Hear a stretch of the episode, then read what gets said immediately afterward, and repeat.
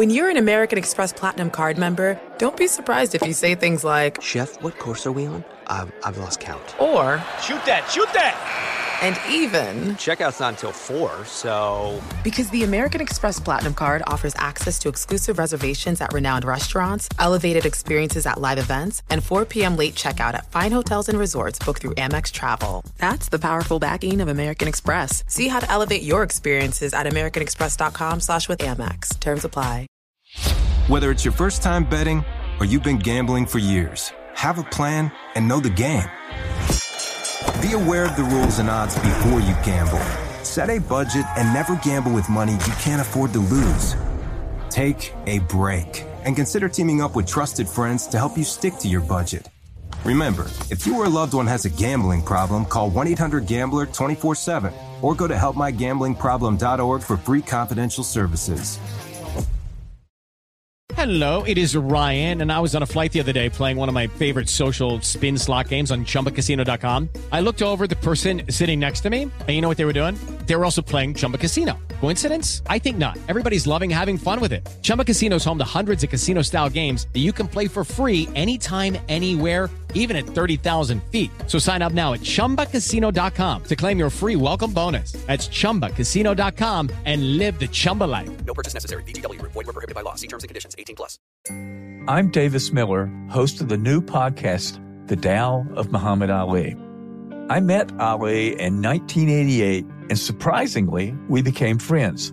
His influence profoundly changed my perspective on the purpose of life itself. I'll tell you that story and also stories of others touched by the champ. Listen to The Tao of Muhammad Ali on the iHeartRadio app, Apple Podcast, or wherever you get your podcast.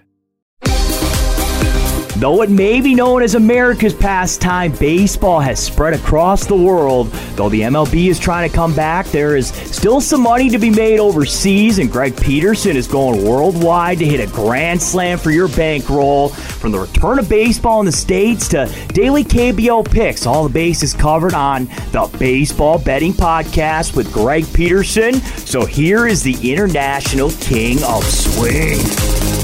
A warm hello, welcome to lovely Las Vegas for the Baseball Betting Podcast with myself, Greg Peterson. We've got a great show for you. In a few days, we're going to have Major League Baseball back into our lives, so getting us set for the season is going to be Jason Collette. He's going to be explaining just the oddities of this season, why you can't look at it from a betting and a DFS standpoint the way that you would a normal season. Some of the teams that he's a little bit higher on, some of the attributes that he thinks is going to be good for individual players, teams in general. So we're going to have a lot of fun with that in the final segment. Going to give you a side total on every game on Tuesday morning's KBO betting board and a little something I like to call touch touch 'em all. I'm going to be dropping the NPB from this podcast just because we are going to be starting up with the MLB within the next couple days. So I'm dropping the NPB just because, for one, it's, as you guys know, harder to find stats in that, much more than the KBO, much harder to find streams. So I'm taking the time that I was putting into the NPB and said I am allocating it to getting ready for the MLB season these next couple days. I'm sure that you guys gonna understand that, and obviously once we get opening day in the MLB, gonna be giving you guys a side total on every single MLB game, and then from there I will still be keeping up with the KBO, but on this podcast I'm only gonna be doing breakdowns with Major League Baseball just because with KBO you've got wonky start times, but I'll be still putting all of that KBO stuff on my Twitter feed at GNR41, so have no fear there. I will be still keeping up with KBO for you guys, and I always love to be able to answer your Twitter questions. If there's something that you'd like answered on this podcast, fire it into my timeline at GNR41. If you send these via direct message, aka DM, well, Unfortunately for you, the letter ZM to me, does not matter, and really the only questions I've been getting is with regards to these summer camp exhibition games. I know that there was a little bit of a questionable score when it comes to the White Sox versus Cubs game as to whether or not it was 6 to 3 or 7 to 3. And all I can tell you guys is exactly what I told you guys on this podcast two days ago. If you're betting on these summer camp exhibition games, I really don't know what to tell you. You're having a whole lot more stake down the score of these games than any of these teams. We saw in the bottom of the ninth of that Yankees versus Mets game. The Yankees, who were the home team, were up six to nothing, and they were batting in the bottom of the ninth inning. So it's a good old whose line is it anyway saying with regards to these exhibition games. Everything's made up and the points don't matter. Don't bet these games. Just take these games. Make sure that everyone's looking healthy. Make sure that some of the guys that you're keying in on for the upcoming season,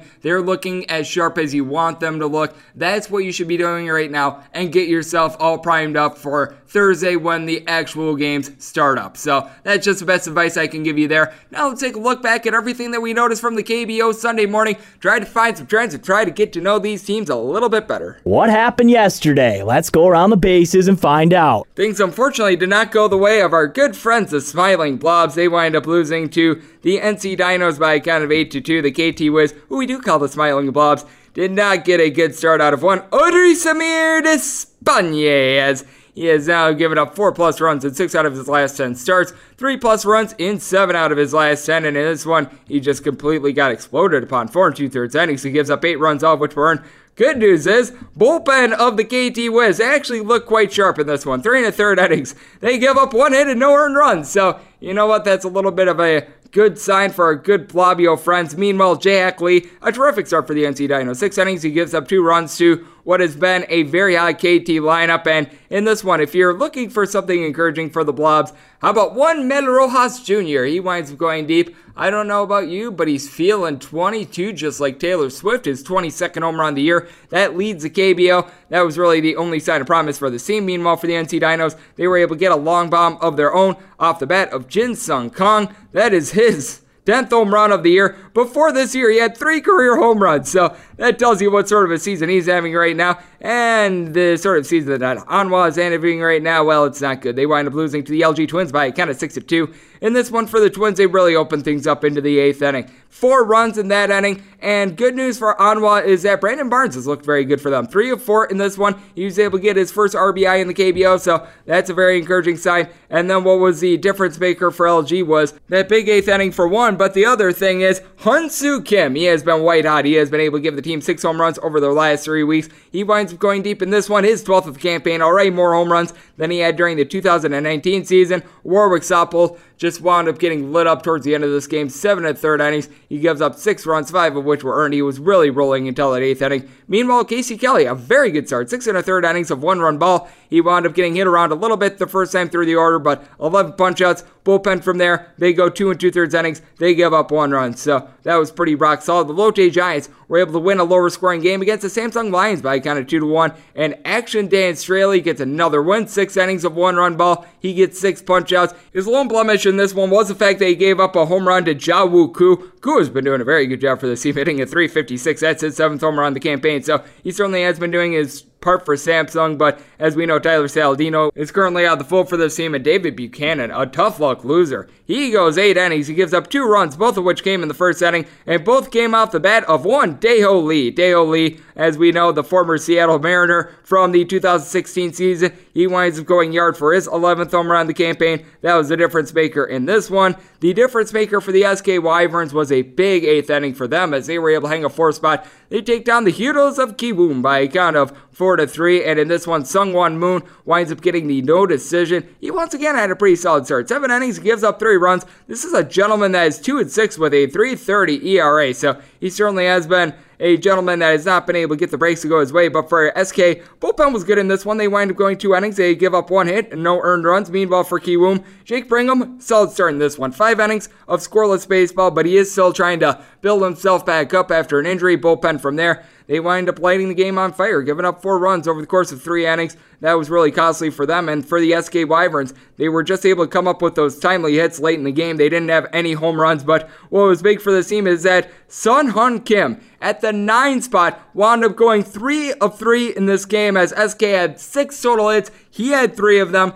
Difference in the game right there. And the difference for the Doosan Bears was just being able to rip the Kia Tigers apart. This game was filled with a little bit of controversy because Matt Williams tried to challenge a play during the fourth inning in which the team was able to hang a four spot, but they could have had more. He called for the review. It was not granted to him. It was a big what you do, and the Doosan Bears wind up being able to get an 8 4 win. In this one, one Jose Miguel Fernandez winds up hitting a home run. He has been white hot for this team. He's a gentleman that's hitting right in the neighborhood of 375. That is his 12th home run of the campaign. He's got 48 RBI. And then you also had a big day from JLO. He did not get a home run, but three of five, five, count them, five RBI for the team. And for the Kia Tigers, they were able to do a very solid job in that fourth inning as well. But Preston Tucker, 0 of 5 in this game, so that was a little bit rough. Minwoo Lee, the starter for Kia, he winds up giving up four runs over the course of six innings. And the bullpen for the Kia Tigers, which entered with the best ERA in the KBO going into this day, they wind up going a grand total of three innings to give up four runs. Doosan's bullpen, they were much better. Four innings of scoreless baseball after Young Ali wound up giving up four runs over the course of five innings. So that is what we all noticed from the KBO Sunday morning. Now let's talk about baseball coming back in the States. Jason Collette is going to be talking about the teams that he's really looking at, how you got to be gauging this 2020 season more differently from both a DFS and a betting standpoint than you ever have before, and so much more. Going to be a nice, wide ranging conversation with Jason Collette of RotoWire next, right here on the Baseball Betting Podcast. Myself, Greg Peterson.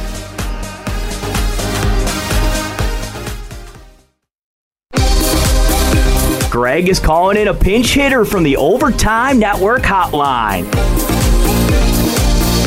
And we are back here on the Baseball Betting Podcast. Myself, Greg Peterson. It is great to be joined by our next guest. He does a great job of looking at the MLB for RotoWire. He, much like myself, is very happy that baseball is back. He's out there on the East Coast. And you can follow him on Twitter at his name, at Jason Collette. Last name is spelled C-O-L-L-E-T-T-E, as it is Jason Collette joining me right here on the podcast. And it is great to have you aboard, my friend. How are you? Hey, Greg, thanks for having me. How are you doing today? I'm doing fantastic, and I know you're doing terrific as well as you've been taking a look at just what to expect for the upcoming MLB season. I know that about a month or so ago you came up with a list of the most intriguing pitchers for 2020. Who are some of the guys that you think might be able to bust out this upcoming season? Because I know that there are quite a few young arms that you're quite high on. You know, one of the things I think people need to understand is that this season will be unlike any other season in many ways. Not just the fact that it's 60 games instead of 162, and that's assuming we get all the way through the season. Let's say we do. But the way the pitchers will be used, if you think about the fact that we have 30 man rosters to start the season for the first two weeks, then we go to 28, so half the season is going to be larger roster sizes than we've ever had. And when managers have extra tools, they tend to use those on the pitching side. And so I could see a world where we have starting pitchers not going as deep into games and managers leveraging that bullpen. So when you try to look through, it's like, hey, what's going to happen here? I was looking at Samaj yesterday, and I could not believe a guy like Kenta Maeda wasn't even on the board for Cy Young odds. But you look at everybody else that's on there and what's possible. I really love the Twins this year, just the way that whole team has made up their bullpen, the rotation, the manager, all those things. But I think that's what people have to understand is this is going to be such a non-traditional season where you could have a reliever leading the league in wins. And you may have the same guy wins and saves. I don't know because we don't have any baseline to establish this. So as you do your thing, please understand this is an abnormal season. You are going to see some abnormal usage of pitchers. I am right there with you. And the teams I think that this is going to help out the most are the teams that do have great pitching depth, but they might not have those frontline aces because I am right there with you. I think that it's going to be very tough for some of these guys to go the seven plus innings that they're used to. I do think that Gerrit Cole, Max Scherzer, they're going to be ready to go at the beginning of the year. But even they, if they would maybe go on average like 110 pitches, they might be down to more like 95 or 100. But the guys I look at to be able to have some success are these guys that they are economical with their pitches, like a Hyun-Jin Ryu, a guy that has a very low walk rate. I look at that. And then obviously a team that you're very fond of, the Tampa Bay Rays. I think that just because of overall pitching depth and the way that they've maneuvered their lineup the last couple years, it bodes very well for a team like that. Yeah, exactly. That's where you're going to see these teams that have put effort into the bullpen. You know, some teams that I look at that have the advantage with that bullpen. You mentioned Tampa Bay with the depth in their pitching, but San Diego, and the Yankees. To me, those are the three best bullpens in baseball. And San Diego, I'm very intrigued in because part of what got them in trouble last year were two different areas. One, their pitchers couldn't get deep in the games. They left them out there a little long to soak up some work and play by the NL rules, and they paid for it. Now they don't have to worry about pitchers hitting, so they can just pull that pitcher whenever they want to and not have to worry about the lineup. And they have a very deep bullpen. And you just saw them add even more depth to it by trading Franchy Cordero away for Tim Hill the other day. And so I'm very curious to see how San Diego takes advantage of that deep and talented bullpen. The Yankees, even with their Aroldis Chapman currently out with COVID, plenty of depth in that bullpen for them to be nasty as well. And guy like Tanaka, who got in trouble last year staying in games too long, doesn't have to do that this year. That's an advantage that some of these teams have, especially with the increased roster. They'll be able to leverage where the starter may only have to go 15 to 18 batters faced, and then they can bring in the bullpen and play the matchups the rest of the game. Jason, we've got to really feel bad about the New York Yankees, though. I mean, without Aroldis Chapman, now they need to rely upon Zach Britton to close out games, a guy that had one of the greatest seasons for a closer ever like three or four years ago. I mean, the poor New York Yankees, as we do have Jason Collette me right here on the podcast. I'm right there with you on them, though. I do think that the Yankees are the World Series favorite because I take a look at the teams that had this layoff. There are a couple teams that obviously kills a little bit of momentum and takes them out of their groove, but this actually, in my opinion, really helped out the New York Yankees. As we know, Aaron Judge was probably not going to be in there to start out the season. James Paxton was all sorts of banged up. You also have Giancarlo Stanton, who always seems to be dealing with injuries. Now you've got all these guys healthy, ready to go. It seems like the only guy that's going to be out is Aroldis Chapman, who you mentioned a little bit earlier. I just find it hard to have any team above the Yankees going into the season as a World Series favorite. Greg, I would agree. On paper, this should be Yankees Dodgers World Series, and our fathers would love this, you know, harken back to the days of the 70s type of thing. That's what it should be on paper, but we know the season isn't played on paper. The Yankees have a lot of depth. I mentioned the bullpen, but it's all over the roster. I mean, key players for them last year, like Mike Tauchman, can't even crack the lineup now because everybody is back healthy. If we go back to March and we're looking at a full season, you mentioned Judge out, Stanton out, you know, Clint Frazier may not even be able to crack the lineup. He's had a great spring and summer camp, but they have an embarrassment of depth, and that's what you need in this short season. So again, on paper, they are the odds favorite to win for a reason because they have all the tools and could absorb a loss like Chapman. Like you said, Britton had an amazing year, but even at Britton, you got Ottavino, you got Chad Green, you got Tommy Kahnle, They've got guys all over the place. Clarke Schmidt, Michael King, just keep throwing names out and they have all these high octane arms with sick breaking stuff.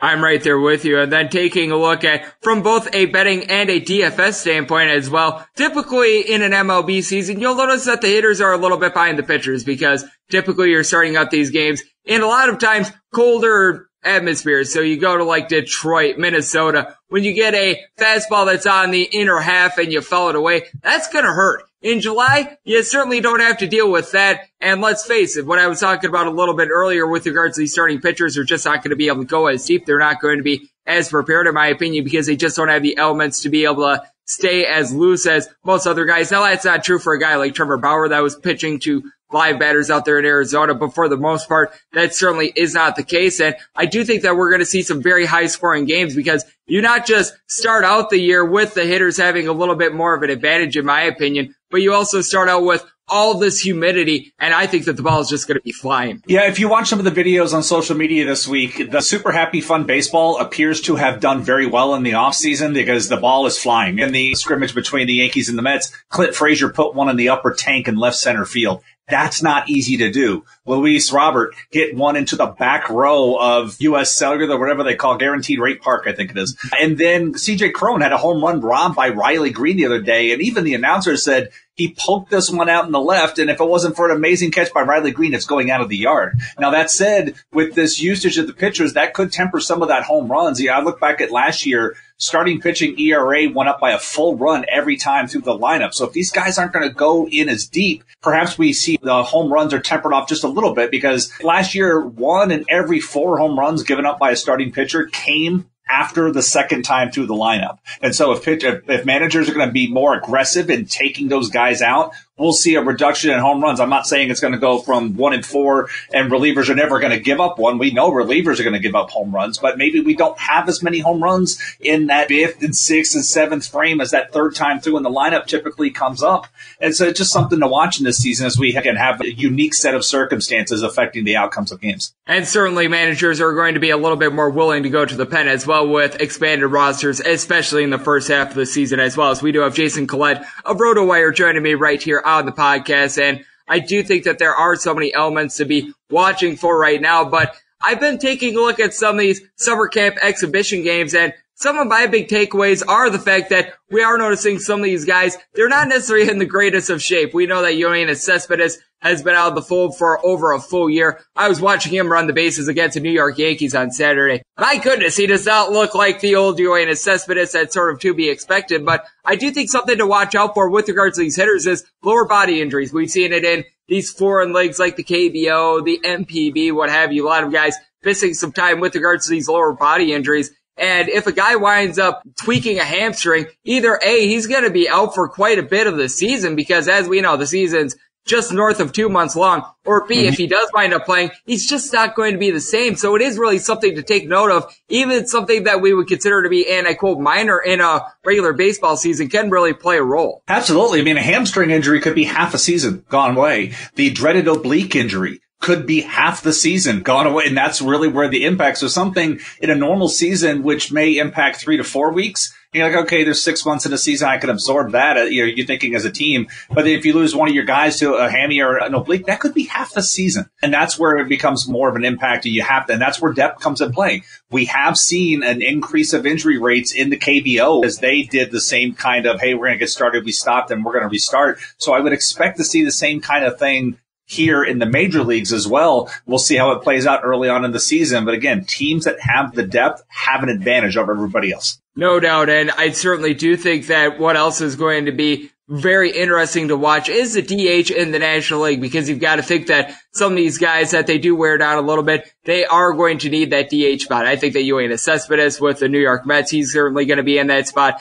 The LA Dodgers have some guys that are a little bit up there in years, and let's face it, they just got a glut of guys that are able to hit. So they're able to just sort of pass that around whenever a guy needs sort of a half day. You stick him in that DH spot. But the team I really think benefits is the Cincinnati Reds. With signing Nick Castellanos in the offseason, it seemed like they had four outfielders for three spots. You've obviously got a guy in Joey Votto that's getting up there in years as well. And with them having all the hitting that they do, and on top of that, guys like Sonny Gray, Luis Castillo, Raisel Iglesias being able to close out games, this is a team that's very dangerous, and I feel like the DH spot makes them just all the better out there in the National League. Yeah, it should be a very fun team to watch. I would say another team along those lines, similar construction as the White Sox. But yeah, I do like what you said about the Reds, and you know, Castellanos doesn't like being told he's a bad defender, but the metrics play it out. He's not a good defender. So being able to go to the DH will help. But I think overall, the National League is going to use that DH, like you said, as a day off and rotate it because there's only so many, even in the American League, there's only so many full-time DHs. I mean, Nelson Cruz is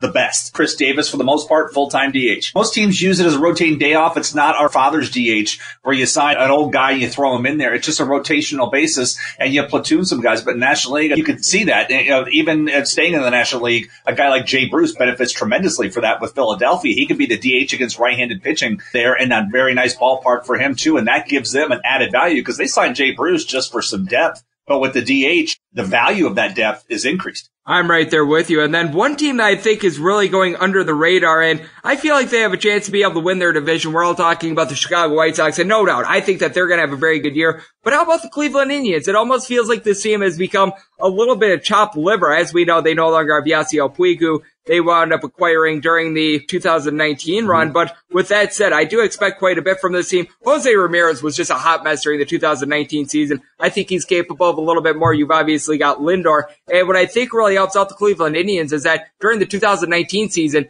you had a very good bullpen with this team. Brad Hand was sometimes a little bit shaky, but Nick Wittgren was able to do a really good job as one of the better setup men out there in the MLB. You've still got quite a few guys that are able to do a nice job for the team. And a guy that I'm really looking out for is Christian Arroyo, who they wound up picking up as well. I think that this is a bunch that overall I think is going just a little bit underappreciated because year in and year out, they've been a very solid team under Terry Francona. I think that they're capable of good things once again this year. Yeah, team has a lot of potential. When you look up and down the lineup, adding Cesar Hernandez and, and him setting the table will be nice in front of Ramirez, Lindor, Santana, and the Franmil Reyes there. To the point, the bullpen, one of the concerns you had in the bullpen last year, and you've seen it the last two years in a full season, is Brad Hand has tired down by the end of the season. He was terrible in September and started to fade in late August because he is leveraged so often by this team and by Terry Francona. Now in a shorter season, he shouldn't tire out as quickly. He lived towards the finish line each of the last two seasons, but they'd have some overall nice depth. I'm really curious to see how the kid James Karinchak steps up in that bullpen as well. I mean, you look at relievers who could strike out two of every three guys they face when they're on, when they're on their game. He's one of them. So it'll be very interesting to see how all that plays out into the mix and match they do with somebody like Adam Cimber and Oliver Perez playing matchup. They're always in the picture. Some people may be overlooking them because people are focused on the Twins and the White Sox and the potential that White Sox lineup has because offensively it's amazing. I think it's a better team than Cleveland, but the problem is they don't have the pitching Cleveland has. No doubt, and I do think that a little bit of an under the radar guy that this team was able to acquire at the trade deadline last year, Phil Maton. I've been a little bit high on him. I feel like he can be a nice long reliever for this team. He can do a variety of different things. So I think he's going to be able to step up for the Cleveland Indians as well as we do have Jason Collette joining me on the podcast. And Jason, we've talked about quite a few teams that we do have our eye on as of right now. And when it comes to divisions, I think the two that are most intriguing are the NL Central and the NL East. Because in both of these divisions, I feel like you've legitimately got all but one team that's able to win it. Out there in the NL East, I'm sorry, but the Miami Marlins, I think that they're going to be a fish fry. And when you've got the Pittsburgh Pirates, to use the famous line from Dodgeball, their best player thinks he's a pirate. I mean, it's just those two teams you can just throw out the mix. But I think that in both these divisions, you're going to find a bunch of teams that they're hovering right around 30 to 32 or so wins. They're barely above 500 because they beat up on the division punching bag. But these are the two divisions where I think things are the most tightly knit. And I do think that in the end, it is going to come back to what we've been talking about a lot in this interview, just the overall depth that's going to be able to lift that team that wins these divisions over the top. Yeah, I agree. Especially in the NL East, when you think about the fact that you've got the Braves and the Nationals and the Mets beating up on one another, and then you have interleague play where the Mets have to play the Yankees, what, six times, eight times? They've got a really tough schedule. But I think the Mets on paper, really good team this year. But I liked the Mets a lot heading into last year and everything fell apart on them. And that's what the problem is with the Mets is every time you really like, okay, this is going to be the year something bad happens. Their Achilles heel when you stare at their roster right now is how are they going to get pitching beyond DeGrom and beyond Stroman? Can they squeeze anything out of Rick Porcello and Steven Matz and Michael Wacha? And getting back to what we were talking about earlier, Maybe they just don't let those guys go deep in the games. You let them pitch 15 to 18 batters and then you pull it out and you go into that bullpen and see what's possible because they have nice depth in that bullpen. To me, highlighted by Seth Lugo, a guy that just has been a specialist in going multiple innings and has started previously in his career, but I really like what he's capable of. So on paper, I'm excited to see what the Mets are capable of as long as they don't mess things up. Mets things up. I absolutely love it. And Jason, I absolutely love the work that you do over there at RotoWire. You guys do an absolutely terrific job. I would like to close it up with this. Let the good people know what you're all working on right now. I know that you've come up with quite a few charts to be able to just gauge what you're looking at with regards to stats for the upcoming season. Mm-hmm. I know you're a great follow on Twitter. So let the good people know just what you're doing right now. And I'm sure that you, much like myself, very amped up for opening day on Thursday. Yeah, I'll tell you, three weeks ago, I did not think we were going to get to Thursday. I was very pessimistic. I had about a 20% chance of that actually happening. So I'm happy that we can see the light at the end of the tunnel for the baseball season. Everything else still trying to make progress, but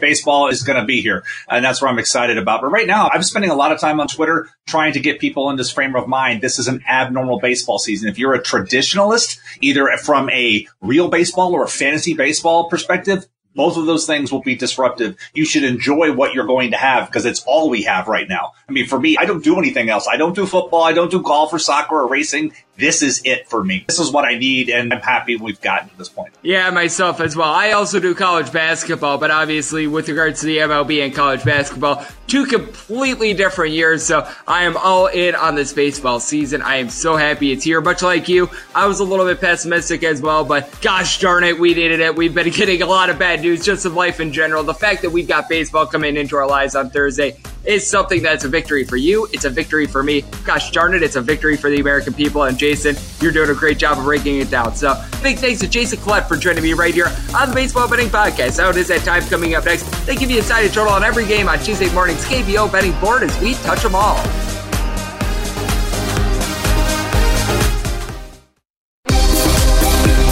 Welcome back to the Baseball Betting Podcast with Greg Peterson as we're off to a quality start, and now it's time to walk it off in a grand fashion. And we are back here in lovely Las Vegas for the Baseball Betting Podcast. Myself, Greg Peterson.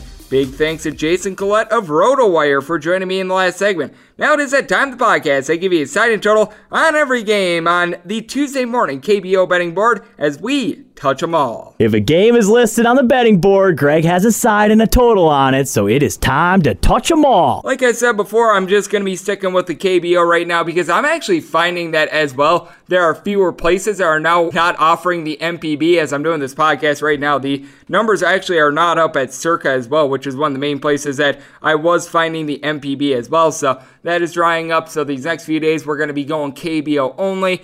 And as I've been saying on this podcast as well, really, other than Pinnacle, you're betting on the team and the team only. So, say for the Kiwoom Heroes and the Doosan Bears game, you think that Eric Jokisch is going to be going for the Kiwoom Heroes, and instead you get Superman because somehow, some way, he's going to be pitching in the KBO. Well, congratulations. Superman is the man that you are betting on, which that actually wouldn't be a bad bait and switch idea. So there actually is a whole heck of a lot worse than that. But as per usual, we are going to be going in Las Vegas rotation order, and that begins with 304 601, 304 602. You do have the Heroes, and they are going to be hitting the road to face off against the Doosan Bears. You're pretty much finding this at minus 110 across the board with both of these teams. You might find the Heroes at right around minus 105 ish, but pretty much you're going to be finding this right around minus 110 on both sides. And your total on this game is 8, with the 8 having overjuice anywhere between even and minus 110. The under is anywhere between minus 110 and minus 120. And a good pitching matchup in this one. Raul Alcantara is going to be going for the Doosan Bears. Meanwhile, one Eric Jokisch is going to be going for the Kiwoom Heroes.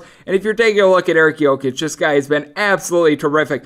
Really, aside from that game against the Lotte Giants, in which he wound up giving up four runs, but most of them were unearned, he has been pretty untouchable so far this season. You're taking a look at a guy who's 9 and 2 with a buck 62 ERA. He has just been absolutely lights out with that regard. He's not even the biggest swing and miss pitcher, 83 in the third innings. He's only gotten 56 strikeouts, but here's the thing 14 walks and 3 home runs given up. He has just been lights out with that regard. He has given up 3 earned runs or fewer in every one of his starts so far this year. I mentioned that one start against Lotte which he gave up more than three total runs, but they weren't all earned. Meanwhile, you take a look at Raul Alcantara. He pretty much has the best velocity of any pitcher that you're going to find out there in the KBO, and he's been lights out as well. A 9 1 record. This is someone that has went so far 83 and a third innings himself. He's given up a little bit more contact, but he's kept the walks down 17 walks, 75 punch outs. You take a look at what he's done recently. He has given up more than three earned runs just once ever since May 12th. So he has also been just absolutely terrific for this team. And I will say, the Doosan bullpen bullpen has been better recently, and the Kiwoom Heroes,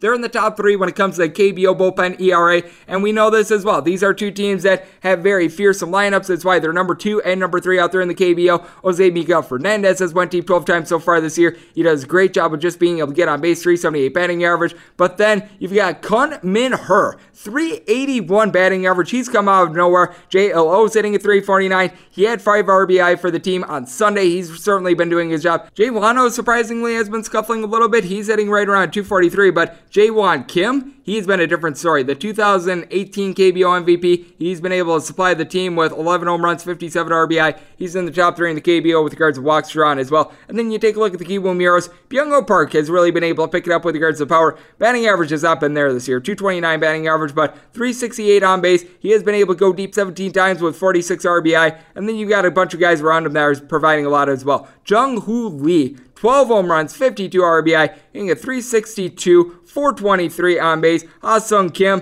oh yeah, 15 home runs, 51 RBI. He has been just rock solid. These are two teams that are very deep, but I do think that it's going to be a terrific pitching matchup. Doosan's bullpen has been better as of late, but I have a little bit more faith in the Kiwoom Heroes. They've got arguably, in my opinion, the best closest that you're going to find out there in the KBO. As we know, these bullpens are pretty darn awful, but Song Woo Jo, 0.73 ERA. He has been absolutely terrific whenever he's come into the game. I think that he's going to be able to close this one out. So for that reason, we are going to go with the Kiwoom Heroes in the spot, and we're going to be taking this little under 304 603, 304 604. You've got yourself the Hanwha Eagles, and they are going to be playing us the Kia Tigers. Here's a shocker: the Kia Tigers are the biggest favorite on the board as they're going up against Hanwha. You're going to be finding the Kia Tigers anywhere between minus 215 and minus 225 if you're looking at Hanwha, Going to be getting them anywhere between plus 185 5 and plus 195. And your total on this game is 9. If you're looking at the over, you're going to find it anywhere between minus 110 and minus 115. Under is anywhere between minus 105 and minus 110. Bum Soo Kim is going to be going for Hanwha. Meanwhile, Drew Gagnon is going to be going for the Kia Tigers. With the Kia Tigers, they've got the best bullpen ERA out there in the KBO. That is a very good sign. And Gagnon, he's been a little bit up and down. He's been a little bit better ever since he's done a better job of being able to hide his pitches. But with that said, he is a little bit prone to giving up some runs. 5 and 3 record, 388 ERA. This is someone that he's going to be able to get you some punch outs. He's won a grand total of 67 and a third innings, 70 strikeouts, but the 27 walks are a little bit high. Now, I will say this as well. He's only given up two home runs so far this year, but the long ball is not necessarily what you're concerned about with Hanwha. This is a team that's averaging a half home run per game. They are way down there in last place for fewest home runs per game of any team out there in the KBO. Then you take a look at Bum Soo Kim. Well, he's been not necessarily a bump so far this year, as he actually won his last start against the KT Wiz, better known as the good old Smiling Blobs. He won five and two thirds innings, giving up one run in that start. And I will say this: he has given up three runs or fewer in all but one of his starts so far this year. But with that said, I do think that things are going to catch up with him. He's been outperforming what he's done in the past in the KBO. He's got a career 5.88 ERA, and you just take a look at him. He began the year as a reliever. His last five appearances have been starts. Grand total of 46 and two thirds innings so far this year, and 45 punchouts is nice. But here's what's going to haunt him: 31 walks. He's given up six home runs in those 46 and two thirds innings as well with Hanwha. They've got a bottom three bullpen ERA. And then you've got with this Kia Tigers team, a team that's able to lumber up. Now, Preston Tucker is highly inconsistent. He went 0 of 5 for the team Sunday, but you also have a guy in Ji Wan Na. He's a guy that wound up going to third. He attempted to go home and he was thrown out. That's absolutely embarrassing. But when he hits the ball out of the yard, he doesn't have to worry about that. He's been able to give the team nine home runs, 40 RBI. Hyoung Woo Choi has been able to give the team 10 bombs, 39 RBI. He's hitting a 318 with Na. He's hitting more in the neighborhood of 286. And then you've got Chang Jin Lee. He hasn't necessarily seen a bunch of at bats for this team, 50 plate appearances, but in those limited at bats, 364 batting average, 440 on base. He has been able to do a very nice job for the team. Chan-ho Park has been able to do a nice job of being able to provide some good fielding and also has been a guy that has been highly reliable with getting on base recently as well. And then you take a look at Hanwha. You got to think that Brandon Barnes is going to be able to give this team a nice spark. Three of four for the team Sunday morning. You do have to like to see that. But with Hanwha, this is also a team, like I was alluding to a little bit earlier, they've got one guy right now with more than three home runs. Jin Hong Choi, six home runs. He's been hitting at 250. That's really the main power bat of this team. I think that this is just going to be a lashing by Kia in this spot. When you take a look at the Kia Tigers on the run line, you're going to be finding them right in the neighborhood of about minus 140, minus 145, but I do think it's good value, so I'm going to be taking them along with the over in the spot. 304 605, 304 606, you've got the KT Wiz, better known as the Smiling Blobs, and the Blobio Friends are going to be taking on the LG Twins. The LG Twins find themselves as a slight favorite in this spot. Going to be getting them anywhere between minus 123 and minus 130. A little bit of random juice there, but with our Blobio Friends, you're going to be finding them anywhere between plus 108 and plus 110, and that's part of the reason why I'm going to be continuing on with KBO. We cannot let down our blob friends, and with our blob friends, you are fighting the total on this game at 10. With the over juice of 10, it is anywhere between even a minus 105, under is anywhere between minus 115 and minus 120. Your starting pitching matchup for this one. Going for the good old smiling blobs, you've got Jay Sung Bae, and you've got Tyler Wilson, who's going to be going for the LG Twins. And for Tyler Wilson,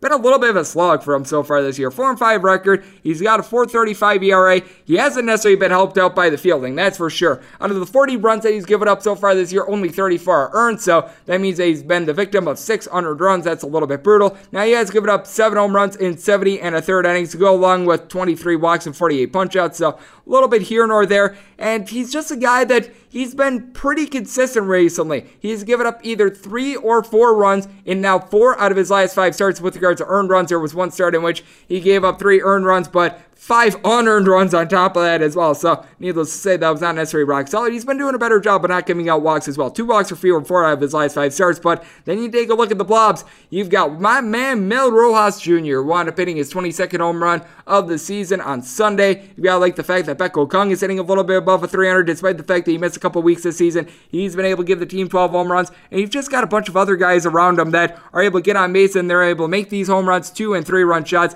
Guys like a Kyung Su Park who's hitting a 284, 388 on base. Jae Gyun Hwang has been able to give the team a little bit above a 300 as well. And then the guy that you really need to take a look at, in my opinion, is Hyunjin Yu. How about a 288 batting average? He's been able to supply a little bit of power, six home runs, 28 RBI. I like what he's able to bring to the table. And with the Blobs, Bullpen is awful. No ifs, ands, or buts about it. Second worst bullpen ERA in the KBO. But when you take a look at the LG Twins, without their closer, they certainly have not been necessarily lights out in the bullpen as well. And for the LG Twins, Roberto Ramos wound up missing the team's game on Sunday due to injury. And even when he's been out there, he's hit two home runs over the last three and a half or so weeks for this team. He just is not the same player that he was at the beginning of the year. And I will say, Hyunsoo Kim over the last three weeks for this bunch, he's been able to give the team six home runs, 335 batting averages, 12 home runs, is a rate more than he had during the 2019 campaign.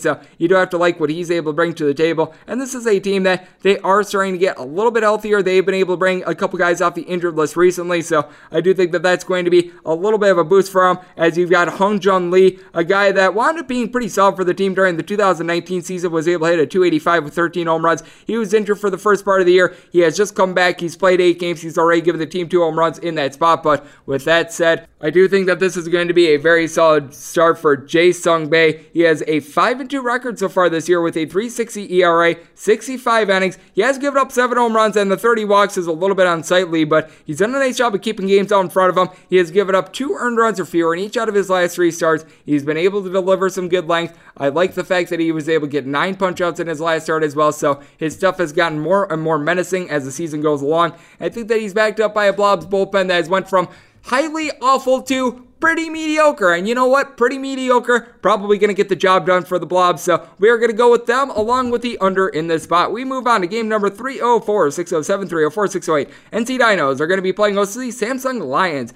If you're taking a look at the Lions, you're going to be finding them as a little bit of an underdog in this spot. You're going to be getting anywhere between plus 130 and plus 140 with the Dinos. You're going to be finding them anywhere between minus 150 and minus 155 with your total on this game, hovering right around 10.5 with a lot of juice on the over. Over on 10.5 is anywhere between minus 115 and minus 120. Unders anywhere between even and minus 110. Your starting pitching matchup for this one. Going for the Dinos of NC, you've got yourself Sung Young Choi, and you've got Jung Hun Beck, who's going to be going for the Samsung Lions. And for Beck, it's been really a tale of two seasons for this guy. He's been doing a better job recently. Now, I will say, there was a stretch of two starts towards the beginning of July. That was unsightly. He wound up going 10 innings, giving up 10 runs in starts against Kiwoom and LG, but in his last start against the Kia Tigers, much better. He gives up one earned run over the course of five and two thirds innings. And what I like about this guy as well is the fact that he just does a good job of being able to get enough punch outs to be formidable. He has won 53 and two thirds innings, 42 strikeouts, and 16 walks. No batsman so far this year. That's something that's very rare. Now, I will say this the 10 home runs that he's given up, that is a little bit rough, but he's given up zero home runs in three out of his last four starts as well. So he's been doing a better job of being able to keep the ball in the yard. Then you take a look at Mr. Choi. He wound up actually having not such a bad start on paper against Kiwoom. He went five innings. He gave up two runs. Here's the thing though, he did wind up giving up six hits, four walks. He had to get out of bases loaded multiple times. He was very lucky that he only gave up two runs, and he's given up at minimum three walks in three out of his last four starts as well. That certainly is a little bit of an issue for him. He wound up starting out the year as a relief pitcher in his first appearance. He's been making his way as a starter, and it's just meh with him, and he's backed up by the worst bullpen out there in the KBO. Tyler Saladino has been out the fold for the Samsung Lions, but you've got guys like Ja Wook Koo who are able to pick up the slack. He's been able to give the team a couple home runs. He's hitting above a 300. Now, you do need to get a little bit more out of some of these guys that have been up and down this year, like a Hakju Lee. He was white hot towards the middle of June. He's now hitting right around at 256. He's been cooling off a little bit. Won-seok Lee has been pretty solid for the team. He doesn't suck 280 batting average. He's been able to supply 49 RBI. You just have a bunch of guys up and down this lineup that have between six and eight home runs. Min Oh Kung has really been able to carry the mail with regards to power. Nine home runs for him. And then you take a look at the other side. It's going to be very fascinating to see what you're going to be able to get in this spot out of the NC Dinos, just because Na has been a little bit banged up the last couple weeks, but he looked very solid in the team's game on Sunday. Aaron Altherr, he has been altruistic so far this year. 298 batting average, 17 home runs, 59 RBI.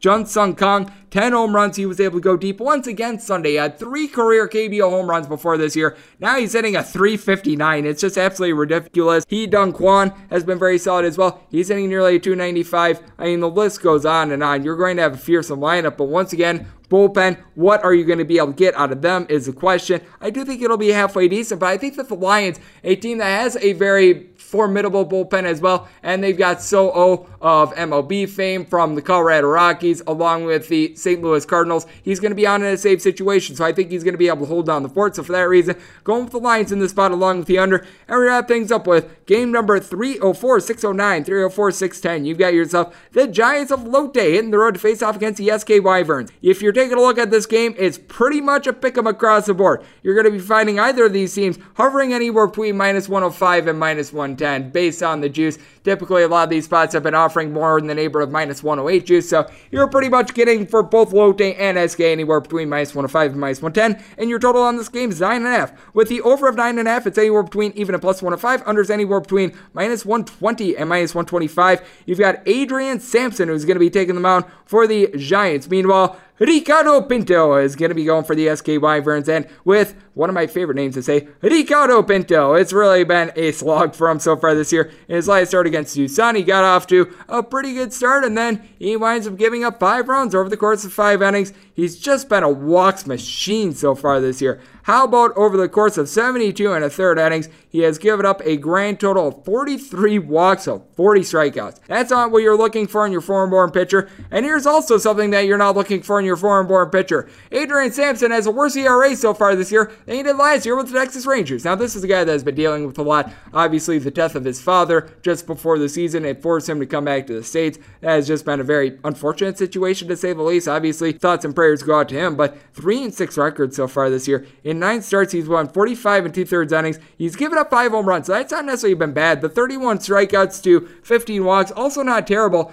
He's just been giving up way too much contact in general. 68 hits in 45 and two thirds innings. That has led to a 177 whip. And it's just not getting better, and it's been highly inconsistent. You take a look at what he's done recently. He has given up at minimum three earned runs in five out of his last eight starts. That is just something that is very unsightly for him, to say the least. And his last start against LG, it was worst of the year. Four and a third innings, he gave up eight runs, but I do think that this could be a little bit of a bounce back spot. You take a look at what you're getting with the SK Wyverns, it's not necessarily very good. Jamie Romak actually leads the KBO in walks, so he's been able to reach base quite a bit, but he's just not providing the power they did during the 2019 season when he was in the top five with regards to KBO home runs. 257 batting average. He's been able to supply 12 home runs, 34 RBI. I will say that Jung Choi has been a little bit better recently 13 home runs, 36 RBI, and it does make a little bit of a difference that they are getting healthier. Dong Min Han had six home runs in the first 18 games of the season before he wound up missing right around a month and a half or so. He just hasn't necessarily looked like himself ever since coming back. He does have one home run, but with that said, batting average now hovering right around 266. Ji Hoon Choi has seen a dip in his batting average as well. It was a 300 for quite a while. Now it's back down to an 280. And then when you take a look at the Lotte Giants, this is a team that, in my opinion, has a little bit of a better bullpen than SK. And when you take a look at Lotte as well, Dae-Ho Lee is just a reliable hitter in general. He's like the Matt Stairs of this league. He's a professional hitter, 312 batting average, 11 home runs, 49 RBI, like what he's able to bring to the table. And Dixon Machado all of a sudden has really gotten into it with regards to the bat. 283 batting average. He's had multi-hit games in three of the team's last six games, so he certainly has had the nice come up there. And then you take a look at what you're getting out of a guy like a Hoon Jung, 319 batting average. He hasn't necessarily been supplying a lot of power, but a guy that has been able to do so and do so very well. Dong Hee Han. This guy is just hitting bombs right now. Nine home runs. The 245 batting average is a little bit low, but this guy is able to hit some moon shots. And then Asap Sun, 351 batting average. I think that you've just got too many bats for this Lotte team. And with Ricardo Pinto not being able to locate, I think that's just a recipe for disaster. I think that Lotte's bullpen is a little bit better as well. So for that reason, I like it a Lotte, the fact that I'm taking the Giants, and I'm going to be taking this total over as well. And that will wrap things up for the Monday evening slash Tuesday morning edition of the Baseball Betting Podcast. I would like to thank Jason Collette of RotoWire for joining me in the second segment. If you like what you're hearing from this fine podcast, you can subscribe on Apple Podcasts, Google Play, Spotify, Stitcher, and TuneIn. And if you ever have a question for the podcast, write it into my timeline at Juniors41. Hopefully you're all safe, healthy, and doing well. I will talk to you guys once again tomorrow. And just a reminder, MLB picks gonna be coming up soon. It'll be on the Thursday morning slash Wednesday evening edition of this podcast. So be on the lookout for that. And thank you so much for tuning in.